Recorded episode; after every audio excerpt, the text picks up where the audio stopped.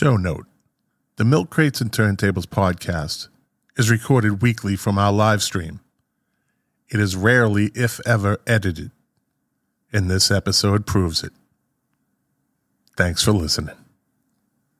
This podcast is sponsored by Great White Hot Sauce. It's a small batch, handmade hot sauce made specially for you. So if you like hot sauce, you'll love Great White Hot Sauce. It's the hot sauce that bites back. Find it at www.trygreatwhite.com.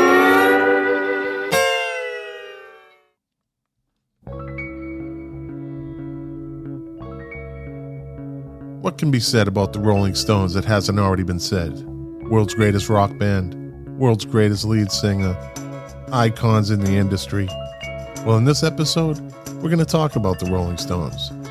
Hopefully, we get things right. I mean, after all, I'm just a cold Italian pizza who needs a lemon squeezer. What do I know? Couldn't help it. Enjoy the show.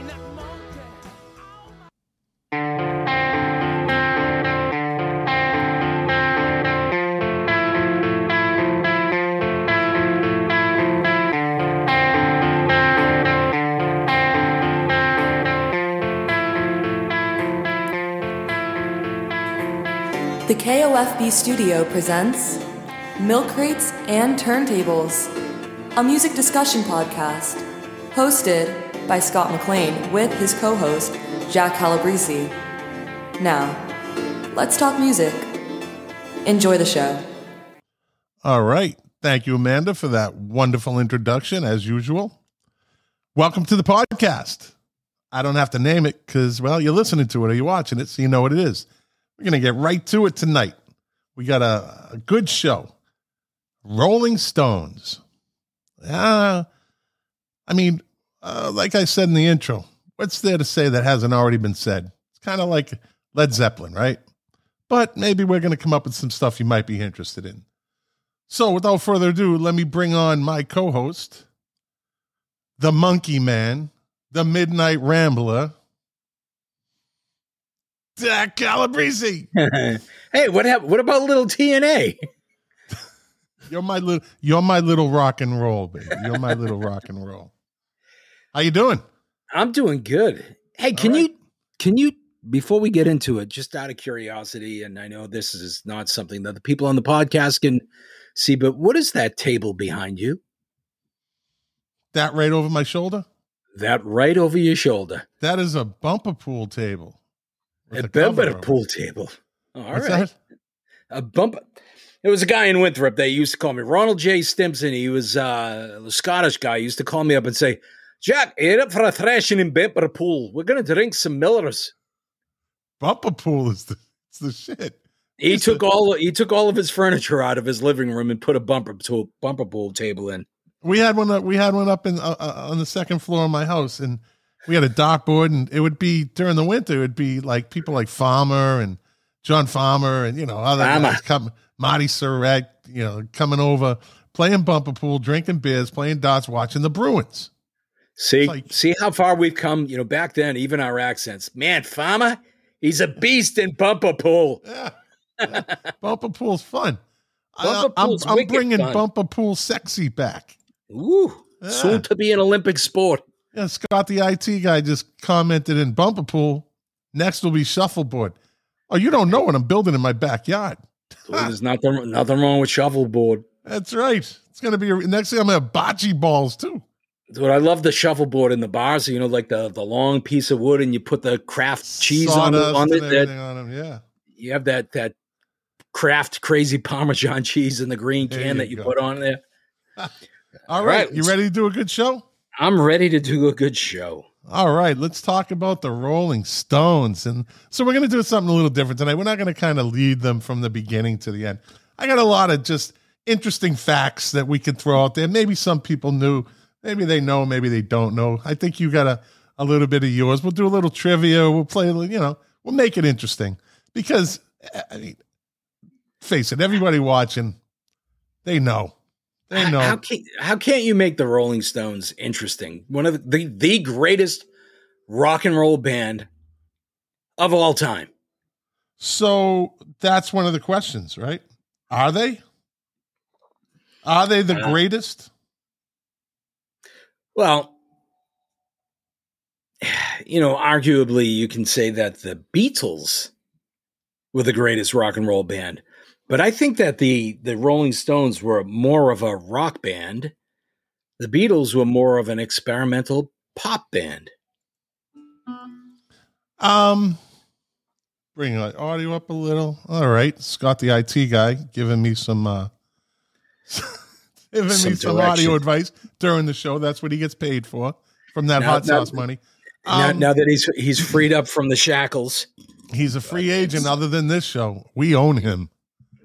Goddamn son of a bitch. Um, well, I mean, we did the show on Led Zeppelin, and there'd be a lot of people that that would argue that Led Zeppelin's the greatest rock and roll band, but De- I- next to the Rolling Stones, no way. I, I'm I'm with you. you. You'll get no argument from me. I think No. the reason they're the greatest is they stayed together. The Beatles have a great one of the greatest catalogs for the time from you know from beginning to end. Right, I think that was brought up on the last podcast. You know, they never really did a bad album other than you know Yellow Submarine, and that's still again it was a soundtrack. It was kind of campy, but do you count that right? Um, but the Rolling Stones are they're, they're timeless, right? broke broke all types of new ground, longevity, hits, classic albums. Plus, they had the stories. They were legends. You know, that's one of the things that's really missing in music today. You know, you think about some of the bands that are around today. You don't have that mystique. You don't have that history. You know, the Ed Sullivan Show, Altamont. You know, Brian Jones, Mick Taylor. You know, Keith Richards and all of his escapades you know, Mick Jagger being, you know, just Mick Jagger and, you know, the rhythm section just kind of doing their thing. You know, they have such an deep, rich history with a lot of interesting things that they did that we were all really into back in the day. And you don't get that with a lot of the new bands, you know, and that part of that is because, you know, the times have changed and people are just not as interested. You know, I think because of things like Spotify and the, digitalization of music that you just don't have people that uh, are as invested in their bands that they're not their bands Uh, it's a it's very passive if you will it's very disposable but back when we were young the rolling stones were they were it there was a mystique about them you wanted to know about them Uh, absolutely. I I've heard this used in different contexts. Well, uh, different uh, artists, but I, I love the philosophy or the theory. Or the, it's a philosophy, or it's just a a thing that uh, the world is billions of years old, and we were fortunate enough to be alive when the Rolling Stones, at the same time as the Rolling Stones yeah right? I mean, that's pretty. I said that to my wife. I think I used also David Bowie. You know, sure And- sure She took it literally. Well, you know, um, the world actually. I went. It's just a thing, baby. It's just a thing. time out doctor time like, out doctor oh, oh, I get it now. I get Yeah. it. Yeah. And, and and you know if that's not bad enough, we actually get greedy. Like I, you know, there are times where I wish that I were like, you know, five to seven years older, so I could have actually seen the Stones in seventy two. Yeah. You know, or Yeah. uh, you know, maybe could have seen you know the Beatles or you know the Doors back in those days. Like I remember, you know, being a teenager saying, "Man, we missed all the good music." Not recognizing all of the good music that was yet to come, including a lot of the stuff that the Stones put out. Well, yeah, we eventually did get to see them. You know, I saw them in the Voodoo Lounge tour, and you know that was a one and done for me. They were just old enough to where I was like, okay, but I wouldn't see them today. Uh, And you know, I you and I, I don't go to concerts just because. Yeah, you and I differ on that because I saw them at the Steel Wheels tour and then every single tour thereafter. Sure, a- absolutely, absolutely. And almost every time saying, Hey, I gotta go. This is the last time.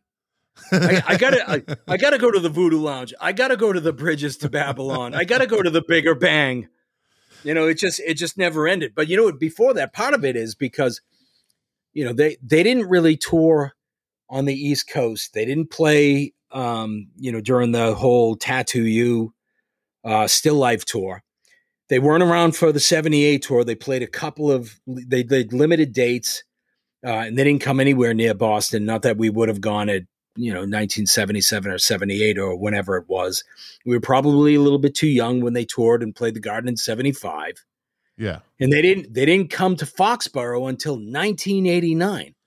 So when we got into music and we like really discovered the Stones and really got into them and wanted to see them, you know, think about it. What was that? You know, 76, 77, 78, you know, what, whatever it was. We had to wait until 1989 to see the Rolling Stones. As a matter of fact, Phil Kelly, and he may not remember this, and it was probably me more than Phil Kelly. WCOZ in 1981 had uh, an initiative to try to get the Stones to play Boston. So there was a debate whether they were going to play Hampton Roads, Virginia, or Boston. And Kevin White at the time was trying to get them to play a free show uh, at um, City Hall Plaza. And I stood Oh, on the Boston on the Boston Commons with a stack of papers getting signatures, a petition to get the Rolling Stones to play Boston. Look at you. You are you are a young activist, a rock and roll activist. Look at you. 14. I was 14 years old. Gotta love that. Skipped that. school, went and got a bunch of signatures. Did it work? No. It did not. oh, please. Are you kidding me? I So- can't believe. Keith Richards and Mick Jagger. I'm gonna. I, this is a nice. Like I said, I got a bunch of these kind of off the wall things that uh that you know, I, I some I knew, some I didn't. Uh, Keith Richards and Mick Jagger were born at the same hospital, 145 days apart. John Farmer and myself were born in Boston City Hospital, three days apart, and we ended up like we kind of like Jagger and Richards. no, no. Uh, uh, well, No. so I my birthday is the same as Keith Richards, so we we, we had that going for us. He yeah, was a little skinny dude. He was a skinny dude. It's so you. So, anyways, anyways, they attended the same elementary school and met 17 years later on a platform on October 25th, 1960, and that was the beginning of an iconic relationship, which they don't really. They're not as friendly as people might think they are. No, it's a lot of time to spend together. Look, it's just like you and I. I mean, I know that you and Farmer have history, but the way that I describe your and my relationship is that we've known each other for almost 45 years, and Here we've been we on the verge of never speaking to one another for 45 years. Well, I say this because now this this this bitch, Anita What? Pallenberg, is a fucking thorn in that group's side, man.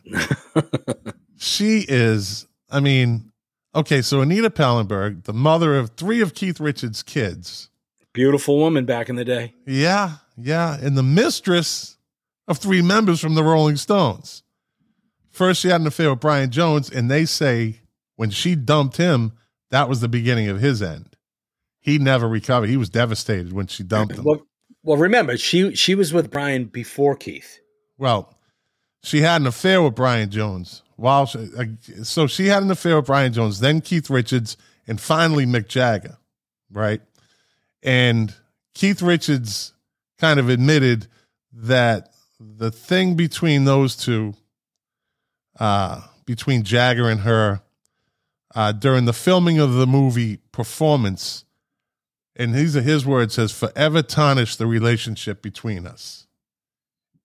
Fucking Jagger was a dog, Insecure.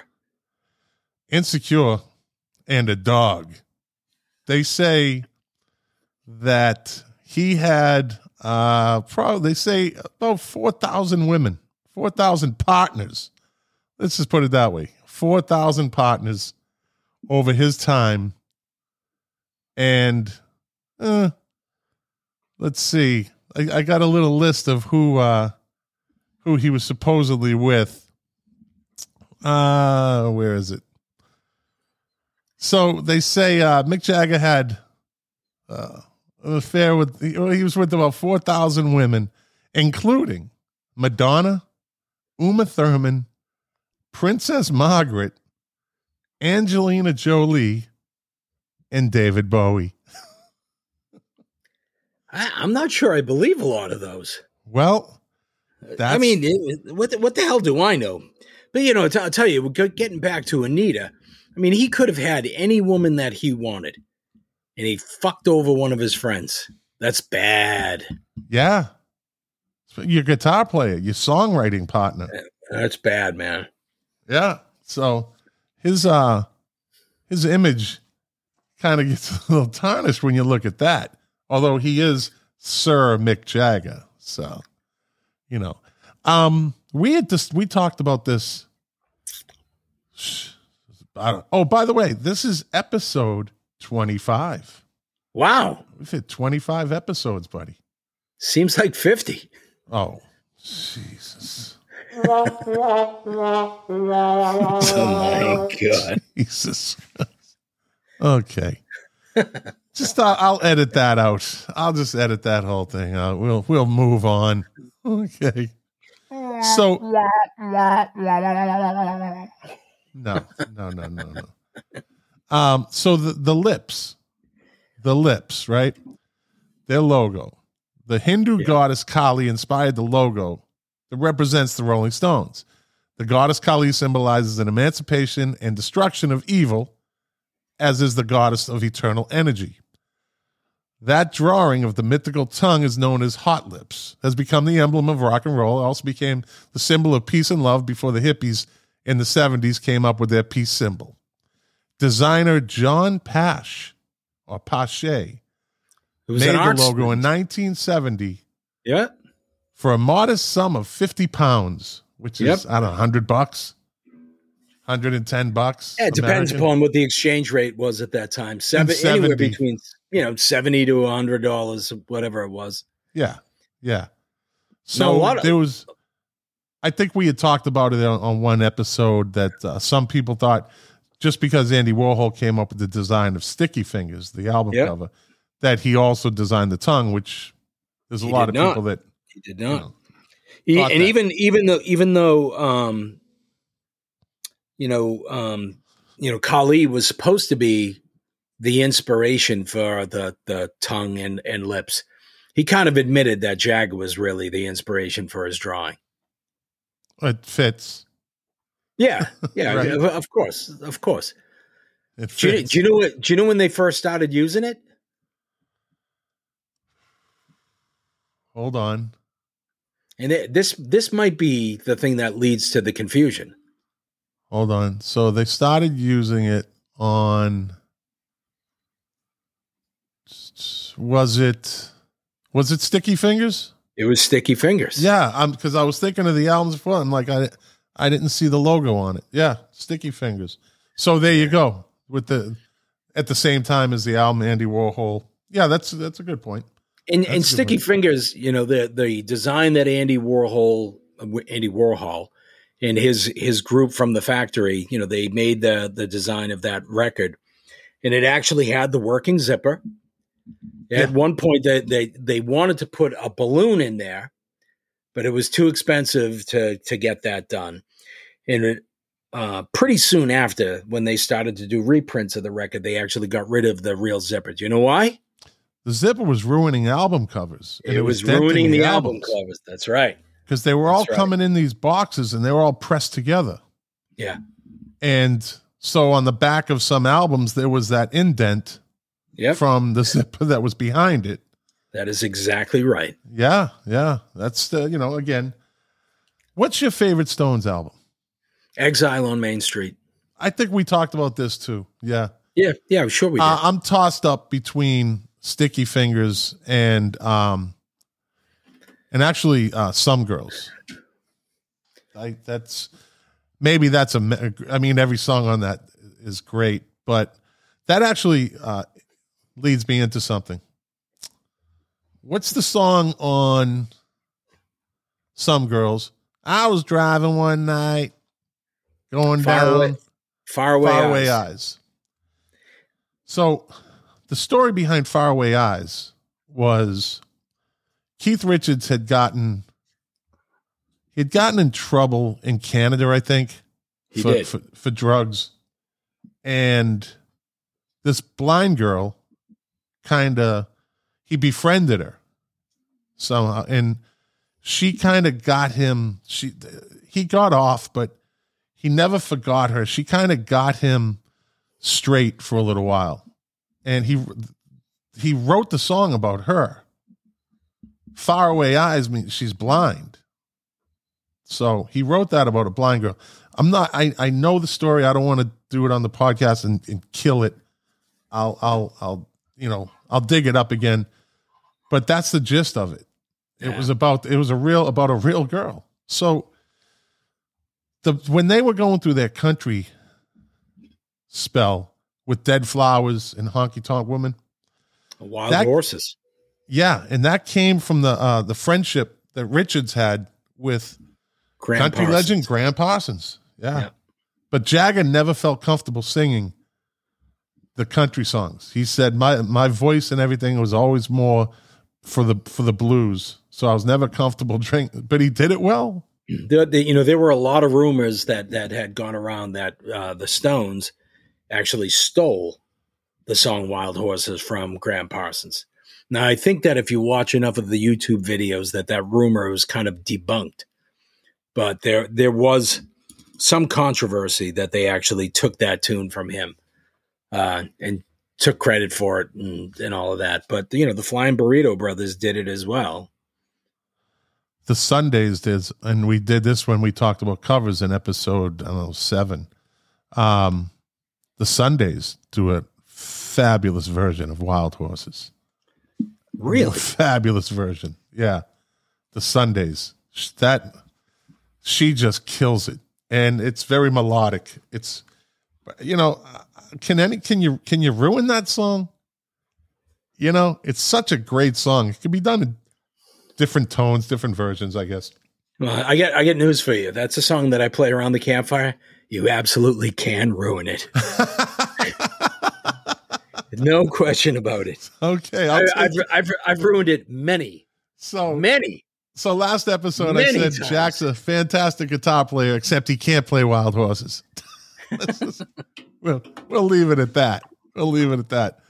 So um let's get into some uh well the name. Where did the name where did they get the name Rolling Stones? Do you know? They got the name Rolling Stones from an old Muddy Waters song called That's my Rolling. Stone. That's right.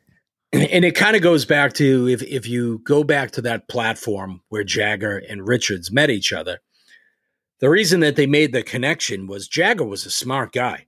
Yeah. Even back in the day, you know, where he had a real interest in the American blues, back in the old American blues, he actually was industrious enough that he actually wrote to the record companies in the States and and had records sent over to him. I'm sure he paid for them, you know, figured all that out but he had a lot of those old blues records that a lot of people in Britain did not. Yeah. And and that's where, you know, Jagger and Richards, you know, that's where they they formed their bond. You know, Jagger had a handful of records.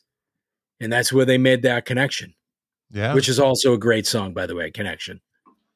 it's just too bad Keep- Mick Jagger could never do it on his own. Horrible. No.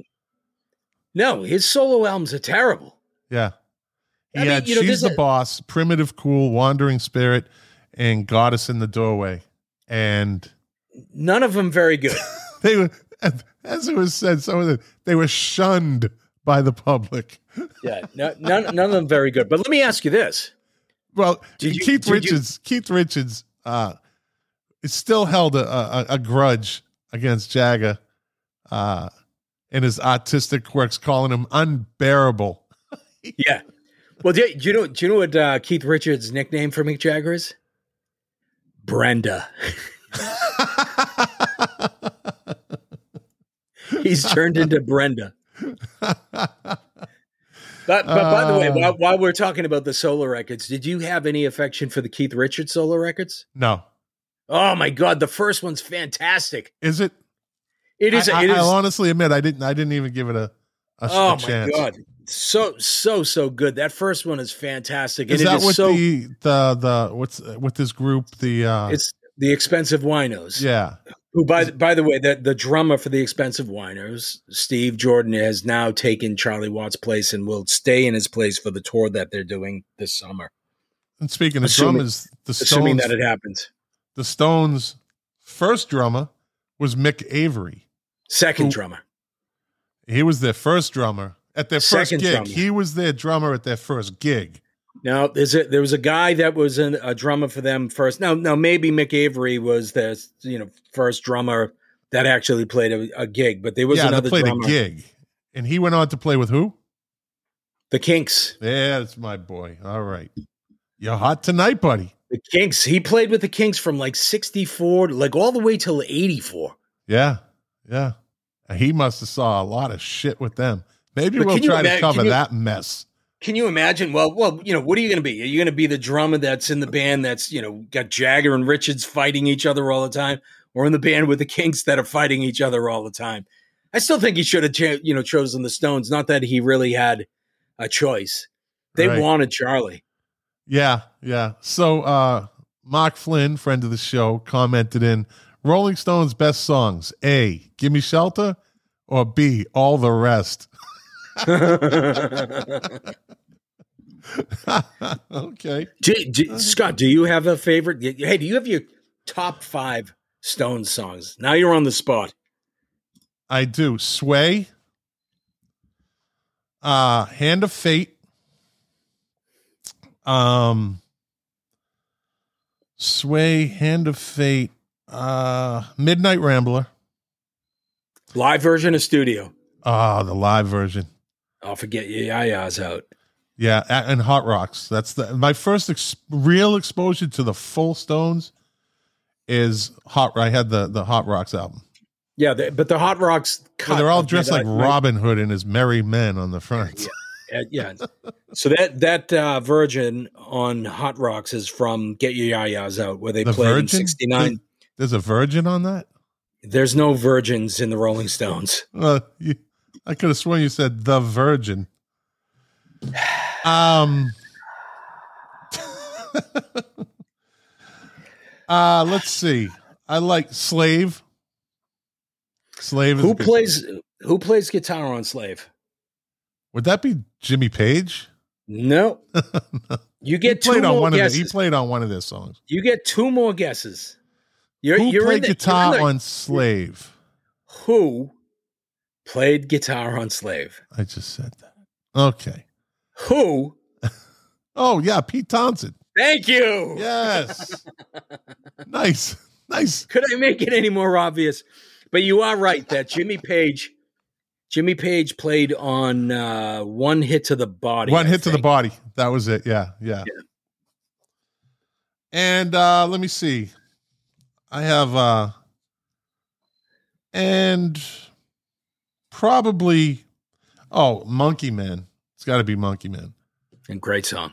I mean, I like, I like, I mean, it- it's hard to say. Like, "Gimme Shelter" for the longest time was my favorite Rolling Stones song. You know, uh, every other song on on uh, Sticky Fingers was my favorite song, but Sway is probably my my favorite. You know, when Mick Taylor just tore it up, like I said, when his his solos in that are just brings him into guitar Valhalla. You know, Do you do you have any killed it. do you have any of their songs that you dislike? I can't think offhand. I'm sure I do. Are there But any songs so of theirs that like? There's there nothing that stands out that I hate. Yeah, but are there any songs of theirs that you don't have to hear anymore? Um, probably miss you. Yeah. Um. Oh, you know what? Know what else is one of my favorite songs? What was the album that came out after um, Some Girls? Uh, Emotional What- Rescue. Emotional Rescue. That's one of my favorite songs by them. I would put that in, the, in my top That's Five. that's a good one too. Because for the longest disco- time when he said riding across the desert desert in an Arab Charger, I'm like, how do you fucking get a car in the desert? Like, why would you be driving a car? Ah, the that's desert. okay. And graduate of Winthrop High School. You know, we'll, we'll, we'll give you a little slack I there, thought brother. I'm thinking, I'm thinking, why why is in an Arab charger is that different than than a regular charger? Anyways, I just throw it out there. I just throw it out there. Um so let's talk about Charlie Watts a little. He's he's the guy that no one really knows much about, but you said it. He was he was a jazz guy. He was a jazz guy. What was the name? Did you know he had his own band on the side? Which I'm sure you did know. Um, so later, like in the early '80s, he had a big band. Is that what you're talking about? It was. It was the well, no, it was the Charlie Watts Quintet. Whenever he Right. wasn't playing with the Stones, he was he was jazz. He, loved his jazz. He taught himself how to play drums. He was Yeah. always insecure about his drums, about his his his his form, how he played. Uh he learned by watching. He said he watched every drummer he could watch, and then when like the American jazz bands would come out, come over there, he'd just watch and he learned Yeah. you know and so charlie watts was a you know he was the first one to get married. You know he was married the whole time pretty much The other whole- than right whole at the very beginning? Yep. him and bill wyman were like those guys can have that. We're just going to be cool. Enjoy the show. You know? Well they had some sort of add um he always had this thing about aesthetics. Everything had to be aesthetic. Like even when he after the show was over they do their encore and they're leaving the stage before they packed the drums up and he had to make sure that his drumsticks were just particularly set and he wouldn't leave like he'd go back and, and he would stand there and look at them and then he would leave and then they would Yeah. unpack his drum set like he just had he's the one that helped Jagger do all the big stage shows Yeah, You know? particularly the the 81 the 81 tour, the Still Life tour, he designed that stage. Yeah. Yeah. Charlie Watts was quietly a, a kind of a mastermind behind the scene. Do you know but there was a, there was a, there was a lot of artists in, in in the Stones, right? So Keith Richards went to art school. You know, Charlie Watts, just as as you had indicated, had an eye for design, and and Ronnie Wood. Have you ever seen Ronnie Wood's artwork? paintings. Yeah, his, His paintings. paintings. and in his Yeah. illustrations Yeah. are unbelievable. I mean, even um, Eric Clapton's Crossroads box set that that was drawn by Ron Wood. But this this one takes the cake. This what I'm about to tell you just takes the cake, man. It's the winner. It's hands down. Charlie Watts has a sketch of every bed he's ever slept in on the road from 1969 on. He said it's he said it's an endless like you look through this book and it's just endless just sketches of bed, the bed that he would sleep in at a hotel or wherever he stayed. Yeah. He said it was kind of, it started off as kind of a product of taking things that make you not be able to sleep. so, Yeah, but that, it, it turns into you know therapy. I mean, he was a he was a man of routine. There's a, there's actually a video on YouTube of him that shows I don't know what the number is. Maybe it's a dozen shows, but he had this ritual like right before he went on stage, he would do this little weird dance. no, that was the jazz. That was the jazz, the jazz man, they called him. And That Keith Richards just- got the biggest kick out of that. Oh, in all of the videos, you get Richards is just standing there laughing at him. Yeah, he'd do the jazz. He would put his hands on his hips and he'd rotate them. Now, remember what I said about him, you know, two episodes ago, I guess, when he uh he was very into like you have to be in shape, like you have to be ready every night to do this. He had he was very disciplined, you know. Then there was the episode that uh infamous when at like five in the morning, Jagger and Richards trashed they call his hotel room. Mick Jagger says, Where's my drummer? Right? So Charlie, and they they kind of rag him on the phone. He hangs up the phone. As the story goes, he Charlie Watts hangs up the phone, gets up, goes in the bathroom, shaves, puts on his suit because he was always impeccably dressed, right? Goes down, goes to Keith Richards' room where they were, and proceeds to punch Mick Jagger in the face, right? And knocked him into um What's that? I just got a thing says I'm having connection issues, so I don't know what's going on. Punches him in the face fine. and supposedly knocks Jagger over.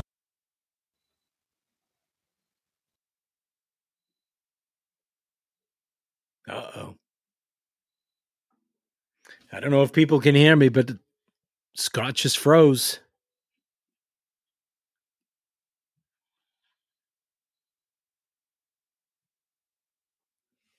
Scott?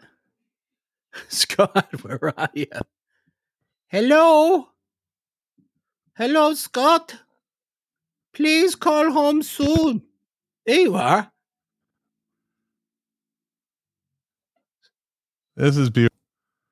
I don't know if I'm streaming. I gotta check. There we go. So, da, da, da. for the, I'm gonna edit this out. Scotty, you just turned into a Disney character. You're frozen. This is definitely getting edited out. Well, so did you. Hello. Hello. Can I so, please speak to Charlie Watts? Oh. Scotty, you just turned into a Disney character. You're frozen. Oh, Jesus. Hello, Scott. Where are you? All right, they can hear me. All right, we're back somehow, some way. So, anyways, it ends up. Uh oh, Scotty, you are frozen again. Hello, do you need me to get my saw?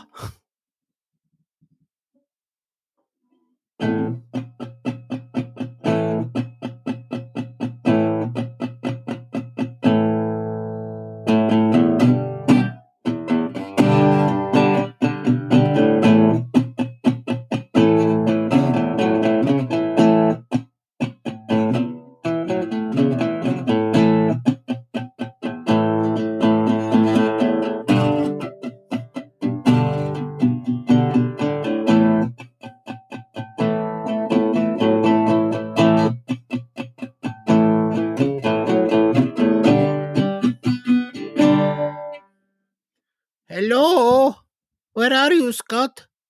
I cannot see you. Are you okay? Hello? Scott McLean? Why do you not. Why, why won't mm-hmm. you speak to me, Scott? Hello? Well, everybody, it looks like our friend down in Florida is having a little bit of technical difficulties.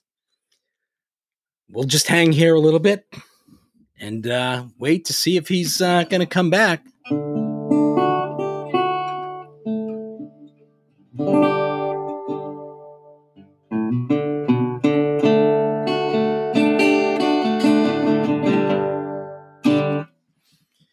The Rolling Stones. Bill Gates actually paid $20 million for the use of Start Me Up for the release of Windows 95. I have to tell you, Scott didn't ask me, but my favorite Stone songs are Oh, Can't You Hear Me Knocking, Out of Time, Jumpin' Jack Flash, Saint of Me, and You Can't Always Get What You Want.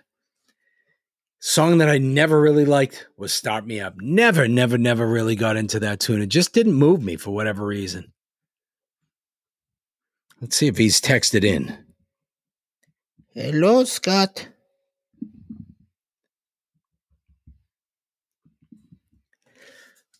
I don't know where our boy is. Maybe he went and listened to a couple of Stones records.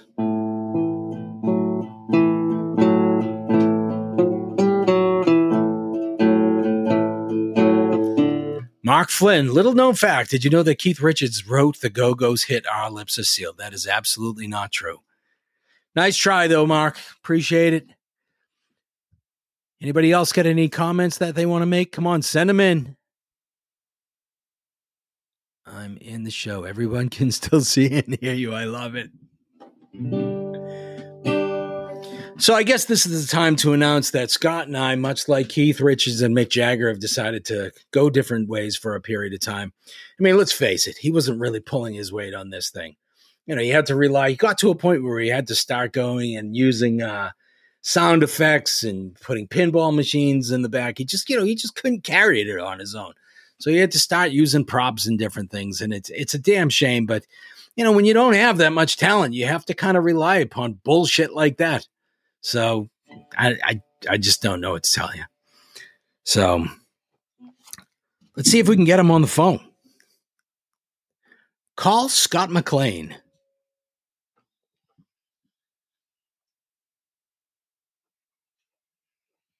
Here it is.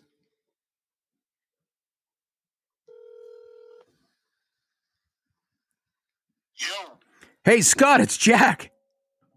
Hey, Jack it's Scott. I'm fucking the restream died. Hey, we're still alive here. You want to continue doing the show? You can do it from your phone.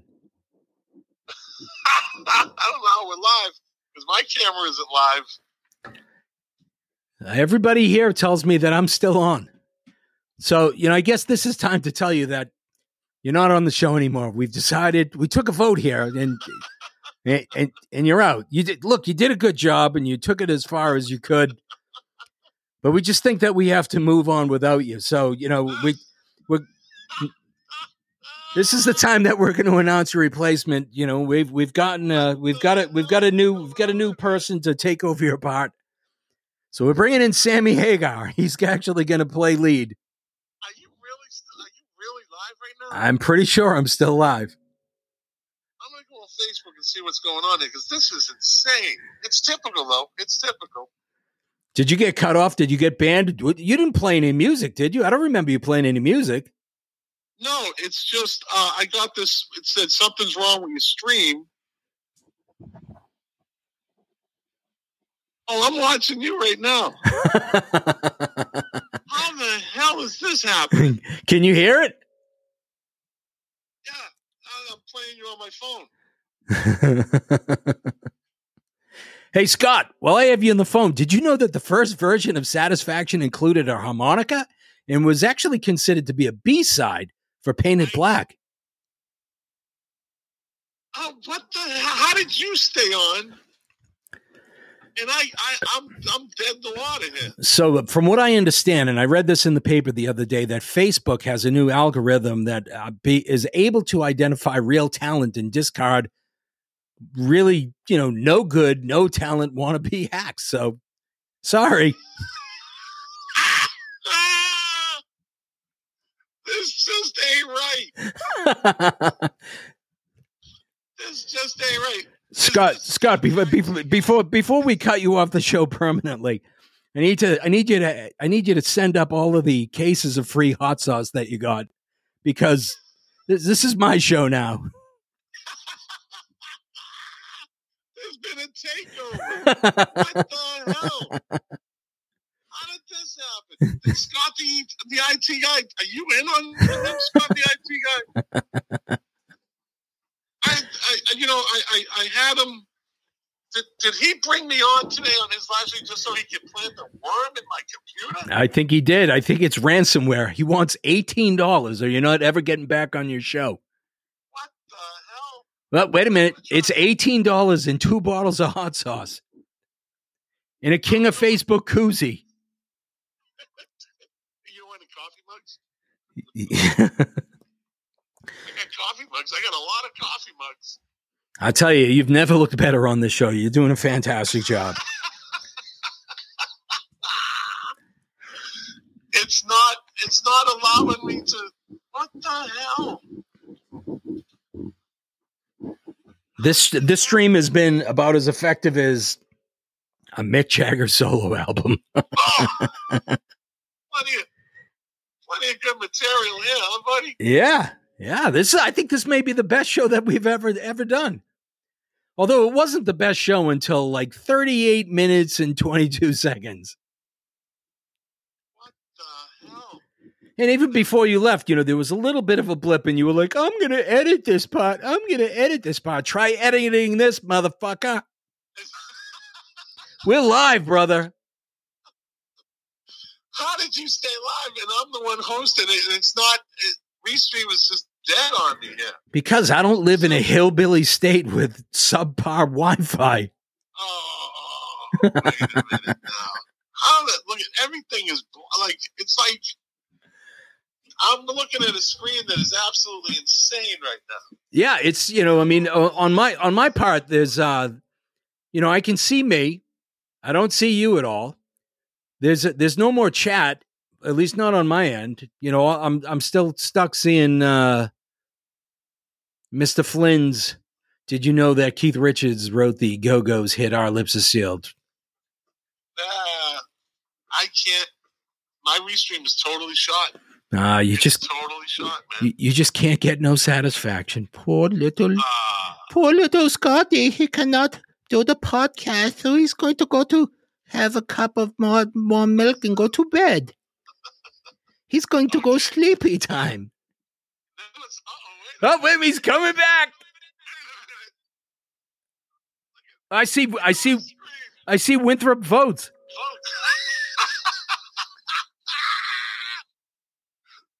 What the? This show is totally shot. totally shot. Best show ever. Best show. Wait a minute. I'm seeing the stats. 2,000 downloads in the past 18 minutes.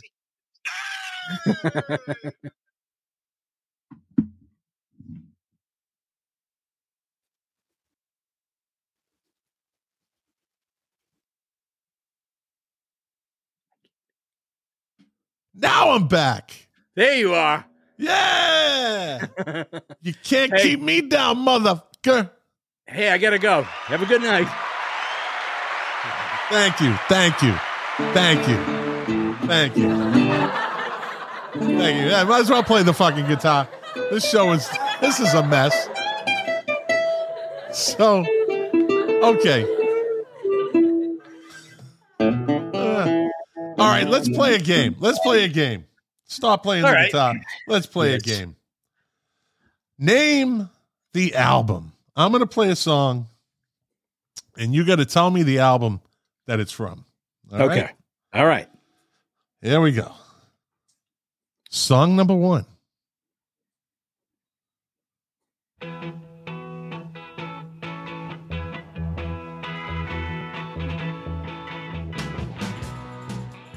What album? That is that is the song "Happy," written by Jagger and Richards, sung by Keith Richards on Exile on Main Street. Yay! All right. All right, let's see. What do we got here? Here we go. Song number two.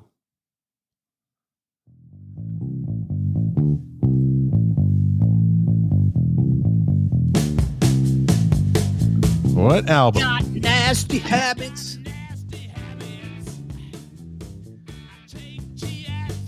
What album? Is this uh this is off of uh Goat's Head Soup?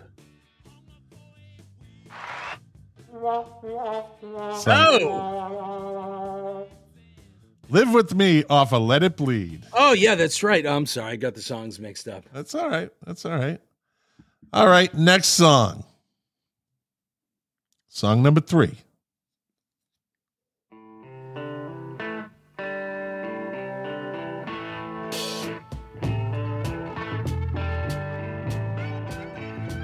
So this is Dancing with Mr. D off of Goat's Head Soup. Say that again. Dancing with Mr. D off of Goat's Head Soup.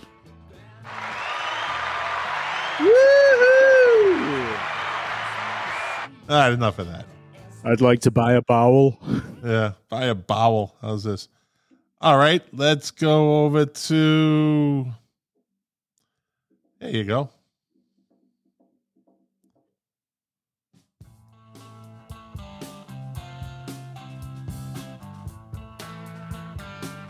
This is Hand of Fate off of Black and Blue. There you go. You're four out of five so far. Oh, you're three out of four. I think that was three out of four. All right. Let's go with uh there you go. Let's try this one. Song number six, I think we're on.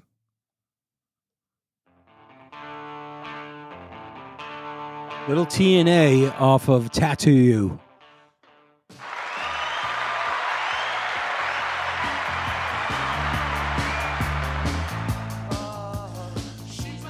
And this was basically what Sticky Fingers Part Two. This album. Uh, yeah, it was it was a, a bunch of cutouts. So some things left over from Goat's Head Soup and um, stuff from like Waiting on a Friend. I think was written in like seventy three. All right, let's go with this one.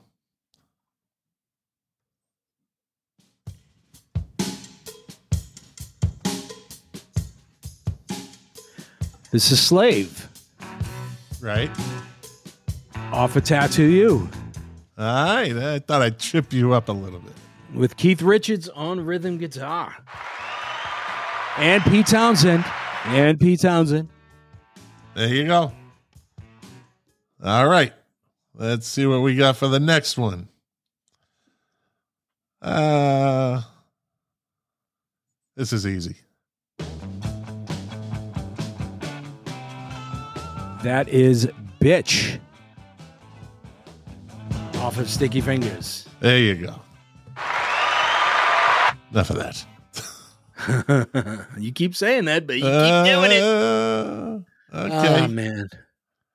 Let's go uh I'll give you give you one more. One more. It's it's an easy one, but it's a great song. Just because I wanted to play it.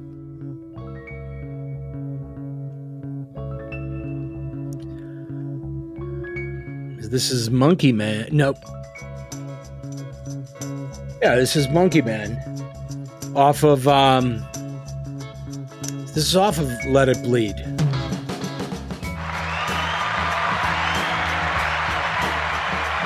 Enough of that. Let It Bleed Let It Bleed's an amazing record. Isn't it though? Isn't it? Unbelievable. Such a good record. Yes, You know who lo- you know you know who loved this song? Dookie. Ah, that's right. That's that's one of his. Yeah, that's one of his favorite songs. Yeah, I remember that from the Calabrese Cellar. greatest guitar solo in a Rolling Stone song is on this song.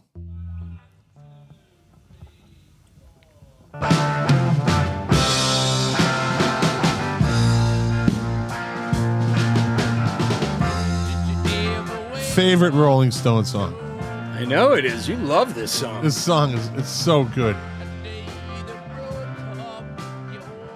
So great. So you know, here's the funny thing. You know, like Jagger talks about him not being able to sing country. He's got a country twang on this song a does. little bit. Yeah, he has a twang in general on these songs that he's the slower songs that he sings. Yep.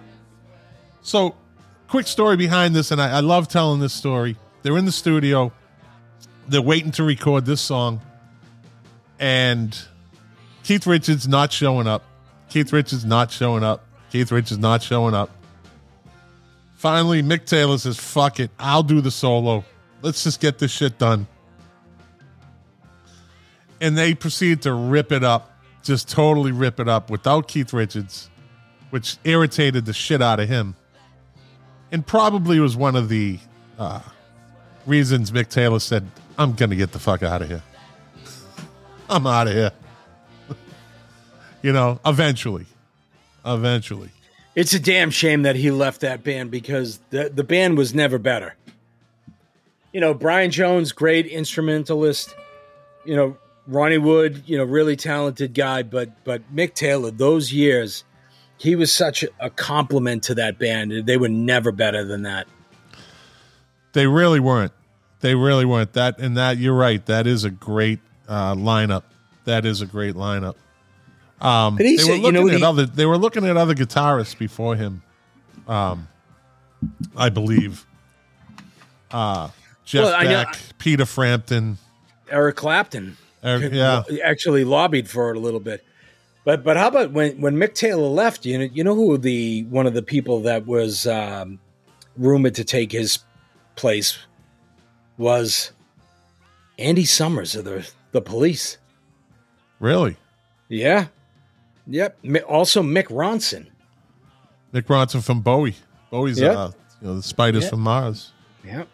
Yeah, And Steve Marriott, who strangely enough was considered for the Stones, didn't get the gig. Ronnie Wood got the gig, and Steve Marriott took Ronnie Wood's place in the Faces.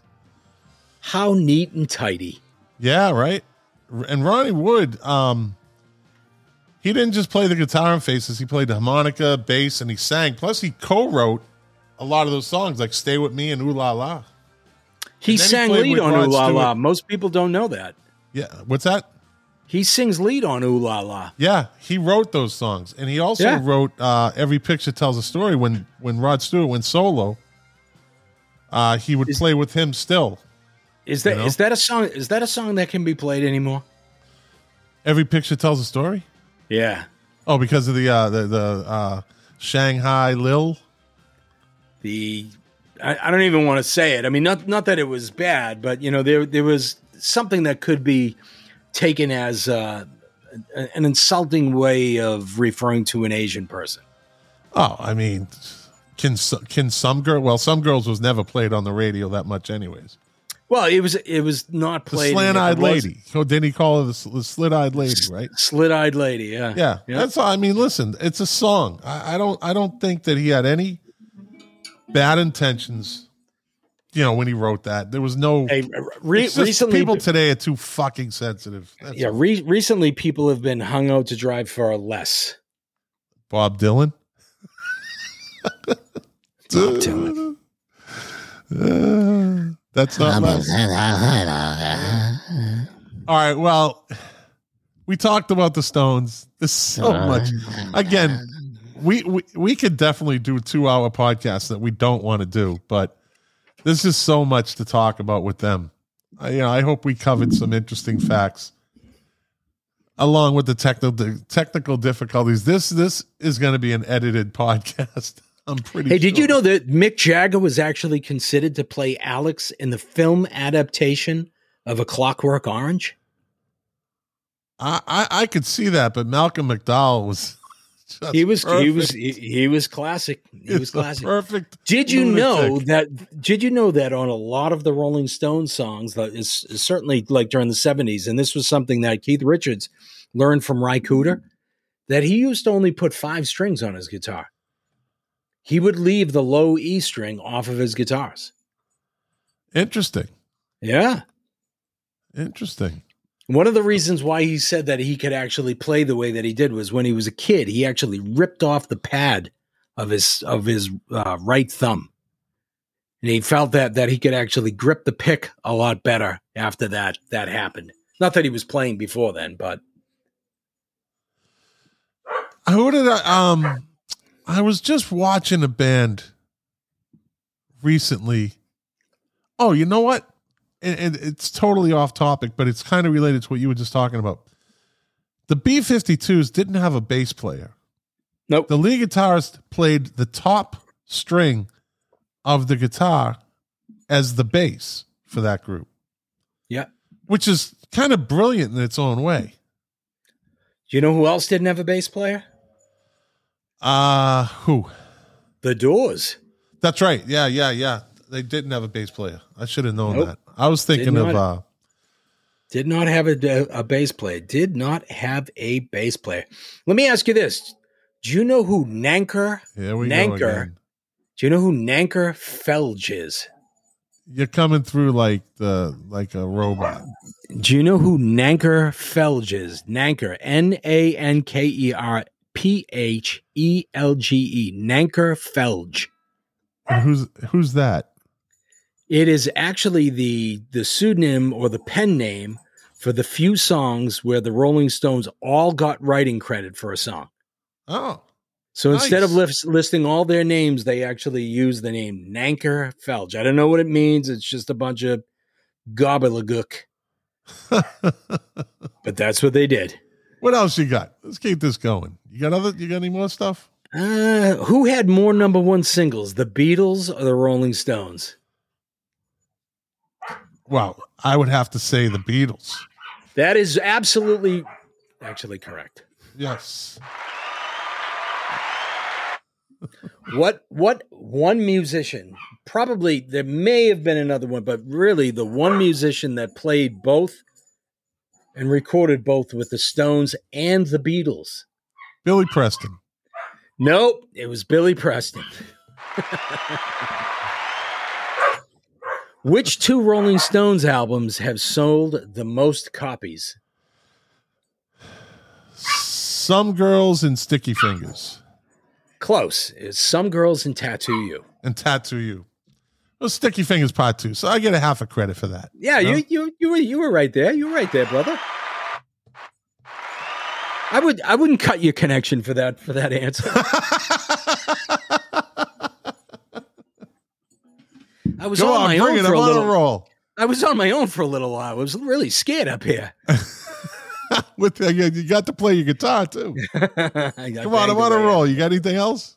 Uh, let me see if I have anything else. I don't think so. What what song in the '60s was actually banned by the BBC radio stations, and the lyrics had to be changed for their appearance on the Ed Sullivan?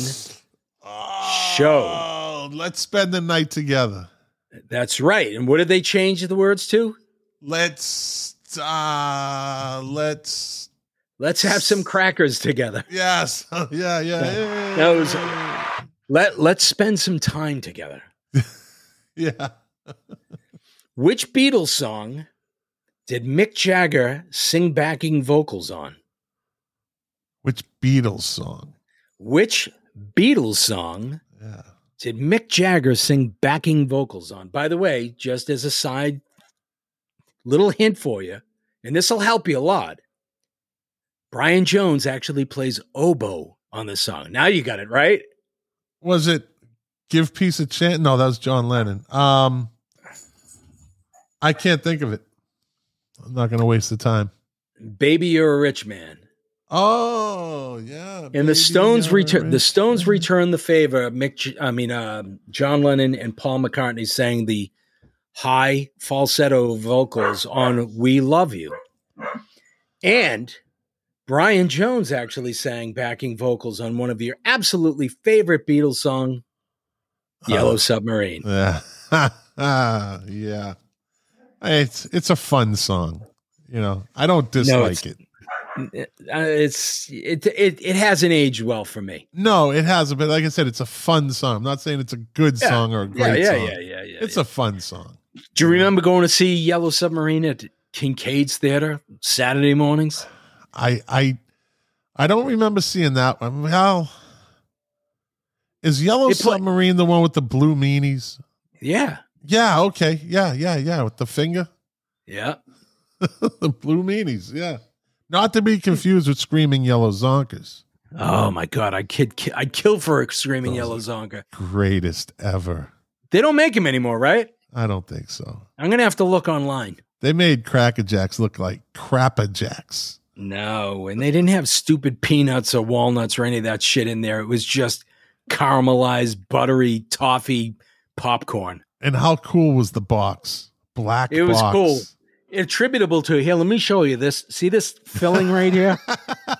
This is screaming yellow zonkers in fifth and grade. was that kind of a Peter Max um, type of design on, on the box? Yes. Yeah, yeah, kind of. Look at me let pulling you out this. a Peter Max reference. Look at Did me. you did, did you ever open a box of screaming yellow zonkers and not finish the whole goddamn thing? Not that I can remember.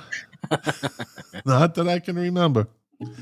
All right, so you got all your stuff. We we we we gonna finish this this train wreck. This uh, I think I think I'm good. All right, so let's uh let's finish the show with this day in music. So podcast is being recorded on September 1st. So this day in music. This is interesting. In 1966, the Byrds played the first of an 11 night run at the Whisky a Go Go in Hollywood, California. The Whisky a Go Go opened in 64 with a live band led by Johnny Rivers and a short skirted female DJ spinning records between sets from a suspended cage. When the girl began to dance during Rivers' sets, the audience thought it was part of the act, and the concept go go dances in cages was born. Wow. I think they should bring that back. that would be awesome.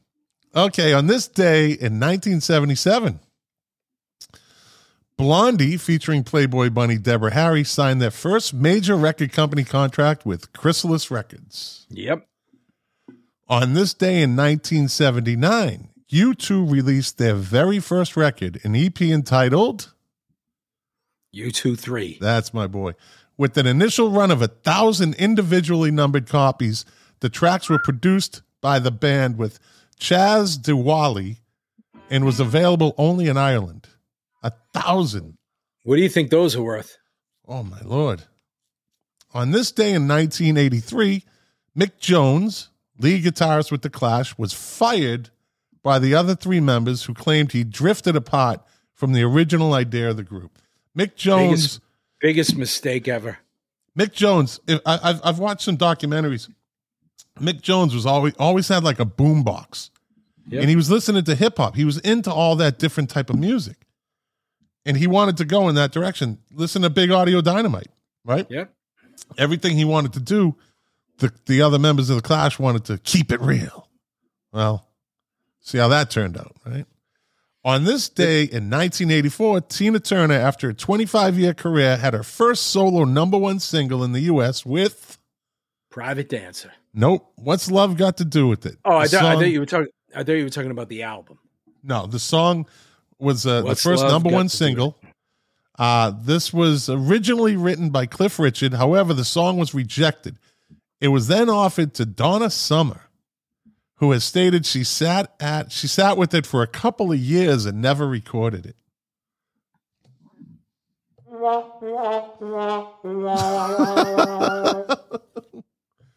Big mistake there, Donna. God rest your soul. And this day in 2009, Echo and the Bunnymen, uh, keyboard player, former keyboard player, uh, Jake Brockman, was killed when his motorbike was in a collision with a converted ambulance on the Isle of Man. In 1989, the band's first drummer, Pete de Freitas, died in a similar crash. Weird. All Allman right. Brothers. Happy birthday. Born on this day, September 1st, 1933, Conway Twitty. Hey. Conway West.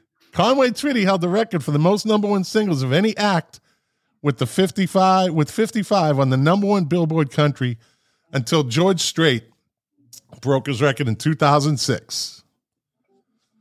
And born on this day in 1946, Barry Gibb. Happy Born- birthday, Barry Gibb. Born. What did he in? In '94, he was inducted into the Songwriters Hall of Fame with his brothers. In '97, in '97, uh, the Bee Gees. He was inducted with the Bee Gees into the Rock and Roll Hall of Fame, and he received the Brit Award for outstanding contribution to music. Thank you, Barry Gibb. So, that's it, buddy. Wait, wait, wait. One more birthday. Oh, and that is The lovely Miss Deborah. Her birthday is tomorrow. well, happy Born- birthday, Deb. Born September 2nd, 1970. Ah, Th- This is Casey Kasem, and this request goes out to Deb Calabrese. Deb writes, My husband is a complete asshole. and my wife, the lovely Dr. Vera, was born uh, this past Saturday, August 28th, 1969. This one goes out to the lovely Dr. Vera. Stop. It's Terry Jacks, Season in the Sun. See, son, okay. Listen, despite all our hiccups tonight, thanks for watching and staying with our second show of the week. We appreciate you all, so please make sure to like and subscribe and have yourselves a great night. Thank you, Scott, the IT guy. And tune in Saturday for America's Top 40. Good night.